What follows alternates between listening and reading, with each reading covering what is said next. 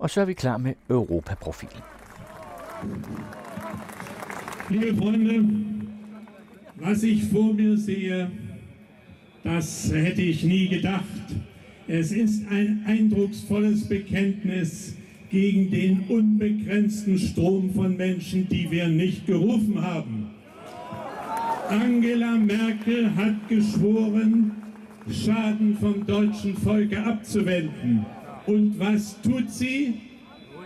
Sie beschädigt das deutsche Volk mit ihrer Politik. Und liebe Freunde, es ist nicht nur Schaden für das deutsche Volk. Sie isoliert uns in Europa. Wir wollten keinen deutschen Sonderweg mehr. Jetzt haben wir einen deutschen Sonderweg. Kein Volk, kein Staat in Europa folgt uns. Frankreich schließt seine Grenzen. Österreich fordert eine Festung Europa. Ungarn schließt die Grenzen zu Serbien. Polen und die baltischen Staaten nehmen keine Flüchtlinge auf. Schweden verkündet Obergrenzen. Alexander Gauland var en af spidskandidaterne for det tyske højrefløjsparti Alternative für Deutschland op til valget til forbundsdagen i september i år. I dag efter valget udgør Gavland halvdelen af Alternative für Deutschland ledelsen, der også består af Alice Weidel. Velkommen til Europa-profilen om indvandrere og flygtninge i dansk og europæisk perspektiv. Programmerne produceres med støtte fra Oak Foundation og Interkulturelt Center. Mit navn er Annette Brun Johansen. Grenze, liebe Freunde, heißt Begrenzung. Und wir fordern diese Begrenzung. Und wenn Frau Merkel sagt, sie könne keine 3700 Kilometer deutsche Grenze schützen und fordert die Türkei auf, 9800 Kilometer abzugrenzen, dann kann ich nur sagen, das ist keine Politik mehr, das ist Irrsinn. Diese Frau muss weg.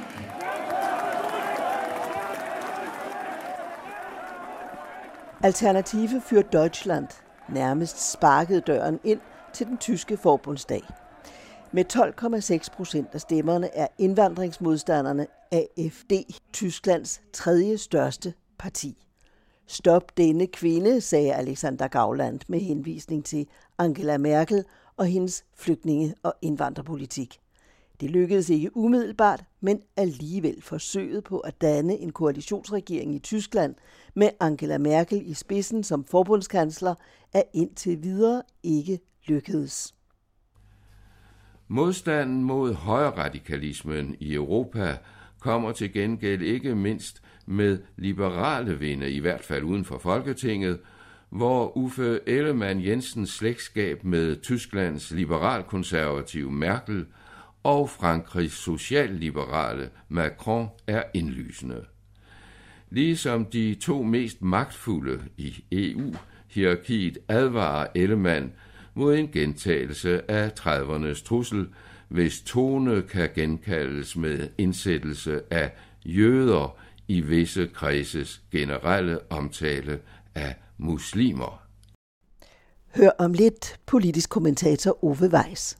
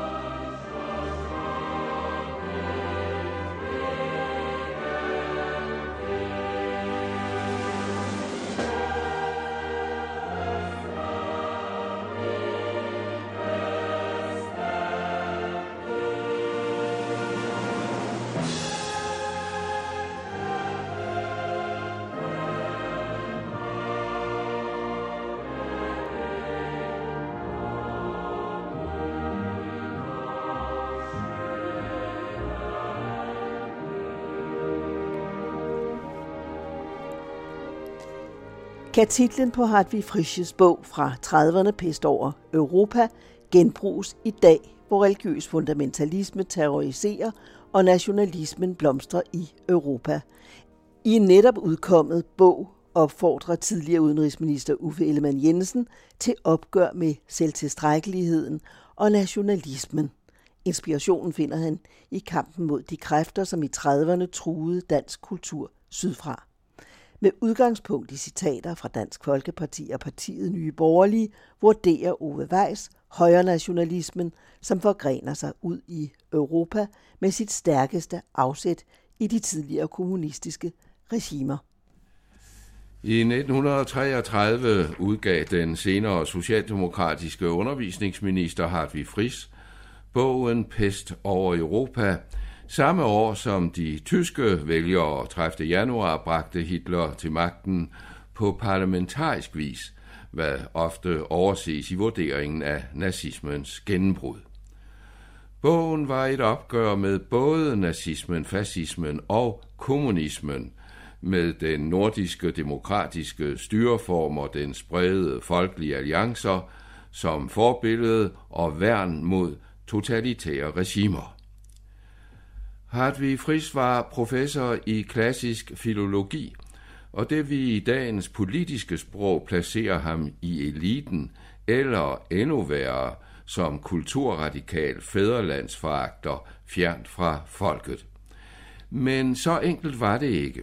Hans parlamentariske base blev Majbo-kredsen i det Røde Amt, hvor ikke mindst roarbejderne og arbejderne i sukkerfabrikkerne stemte ham i Folketinget.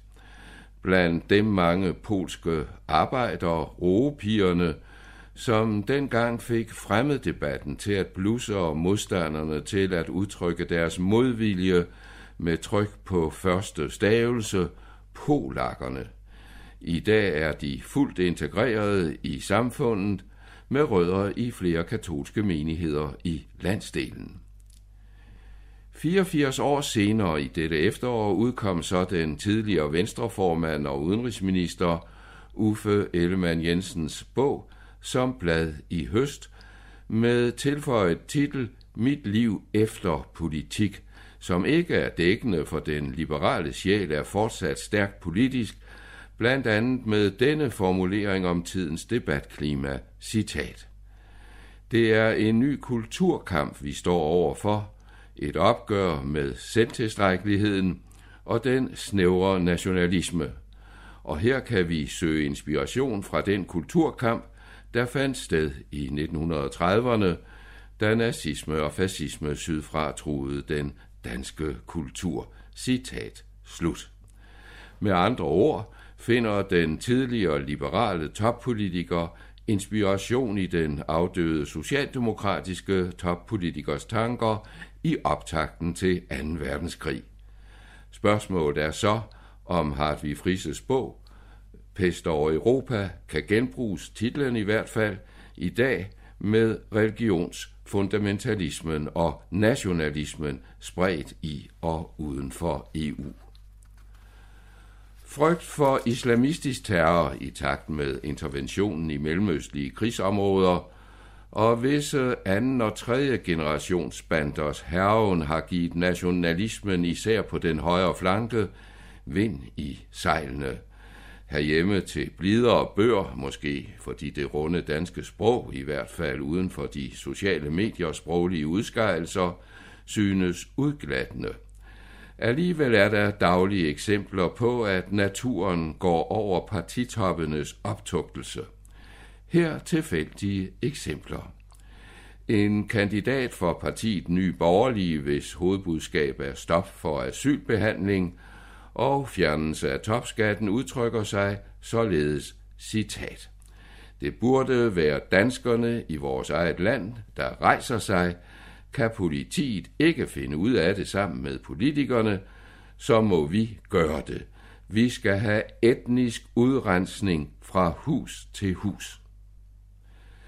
En af Dansk Folkepartis frontfigurer, partiets EU-ordfører Kenneth Christensen Bært, som ud over medlemskabet af Folketinget også sidder i en kommunalbestyrelse syd for København, har reageret kraftigt på det norske fodboldidol Ståle Solbakkens nye bog, Løve Hjerte. Solbakken er cheftræner i FCK og har besluttet at donere overskuddet ved bogsalget til fritidspuljen under Dansk Flygtningehjælp, der hjælper flygtningebørn med at dyrke idræt. Christensen Bærs reaktion lyder sådan, citat. Denne mand har sit på det tørre, og nu donerer han så overskuddet fra sin bog til fædrelandens fordærv, nemlig at gøre livet mere lækkert for såkaldt uledsagede flygtningebørn. Ikke sit eget fædrelands fordærv vel at mærke, men Danmarks. Citat slut.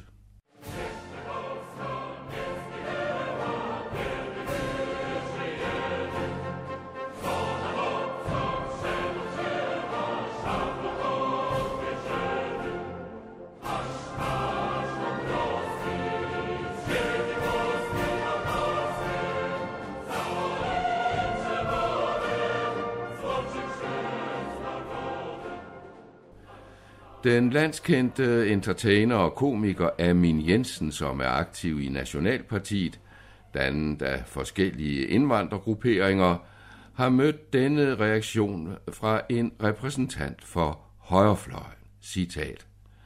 Han skulle forvises ud af landet.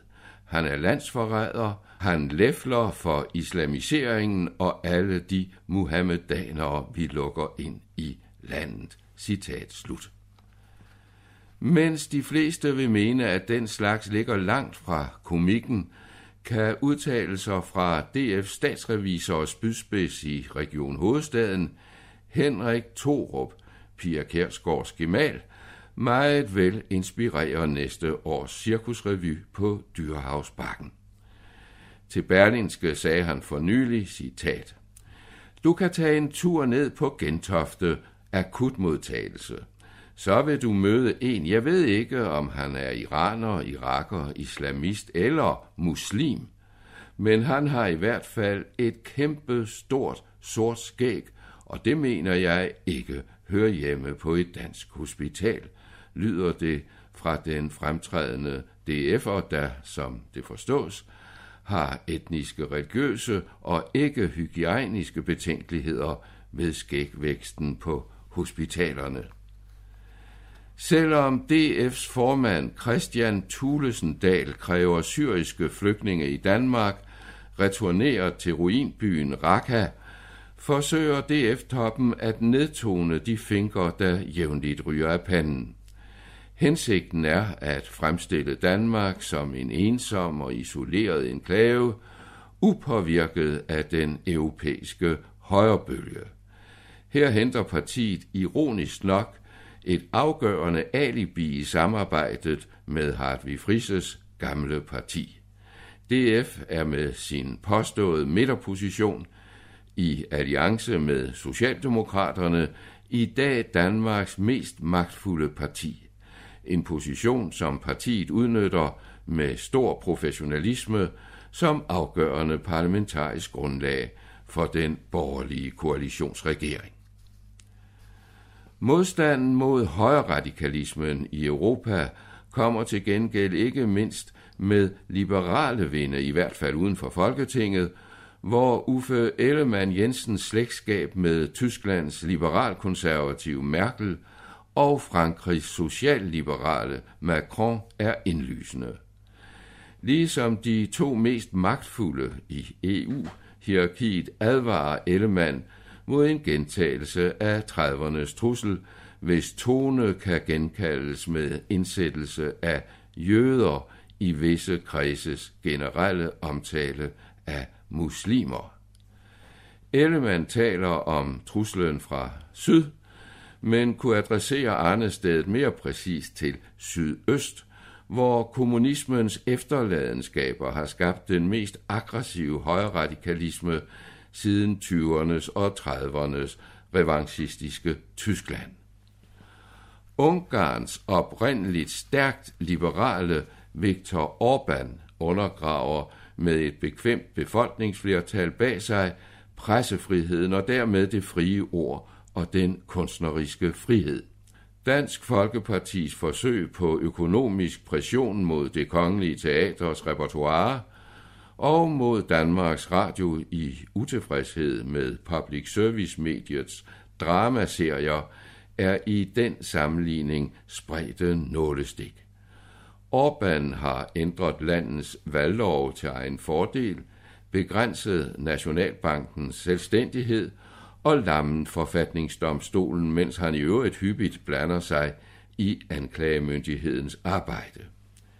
I Polen, der ligeledes handler på baggrund af manglende demokratiske traditioner, er reaktionen måske endnu tydeligere for omverdenen, med blandt andet nynazistisk inficerede protestmarser i de polske storbyer, også rettet mod EU og alt dets væsen. De nytilkommende østeuropæiske medlemmer af EU er til gengæld tolerante i forhold til pengestrømmen fra EU's fælles kasse, for de hører blandt de største modtagerlande. EU-bistandshjælpen rækker dog ikke til forståelse for, at et velfungerende arbejdsmarked og erhvervsliv er grundlaget for den EU-velstand, de høster af. Polen har for eksempel vendt sig kraftigt mod et direktiv, som er på vej i EU, og som forbyder social dumping i medlemslandene. Polens regering ønsker, at polske firmaer og arbejdere fortsat kan turnere i EU, herunder i Danmark, og i unfair konkurrence undergrave lønmodtagernes overenskomster og dermed underbyde ved licitationer, ikke mindst i byggebranchen. Der totale Kontrollverlust destabilisiert Europa ein weiteres Mal und wir zwingen anderen eine Politik auf, die sie nicht wollen.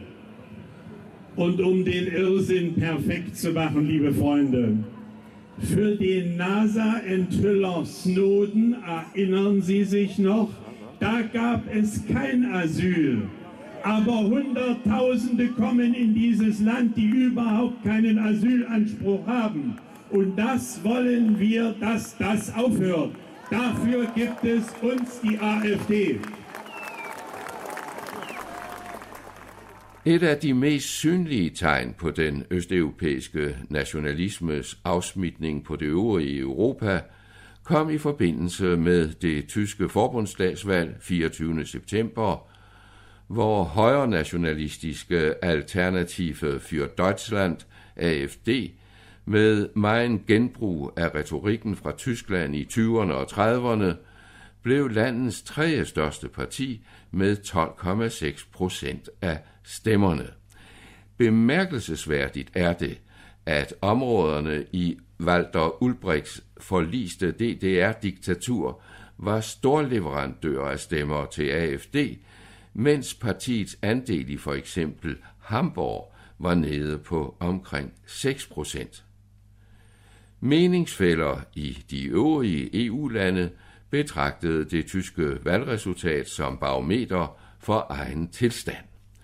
For eksempel skrev lederen af franske Front National, Marine Le Pen, på Twitter, citat.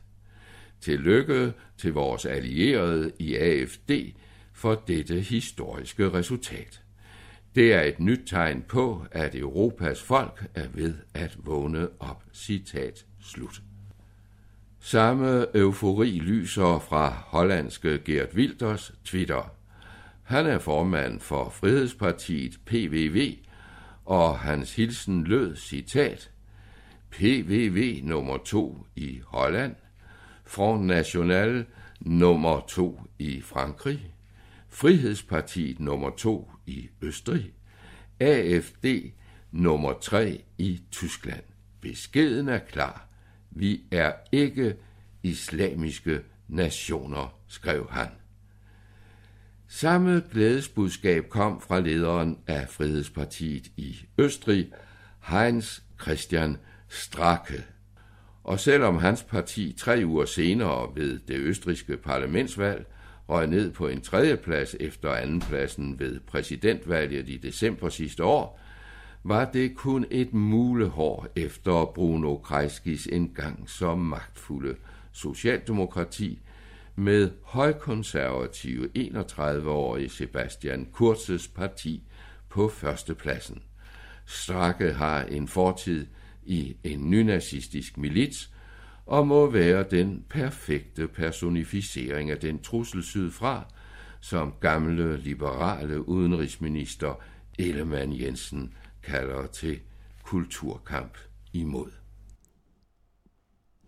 Ove Weiss kommenterede. Europaprofilen om indvandrere og flygtninge i dansk og europæisk perspektiv redigeres i samarbejde med Jørgen Johansen og Ove Weiss, og jeg hedder Annette Brun Johansen. Programserien produceres med støtte fra Oak Foundation og Interkulturel Center. Og her til sidst, Michael Falk. I et land uden høje bjerge, hvor det både regner og sneer. Skal jeg leve mine dage? Og dø den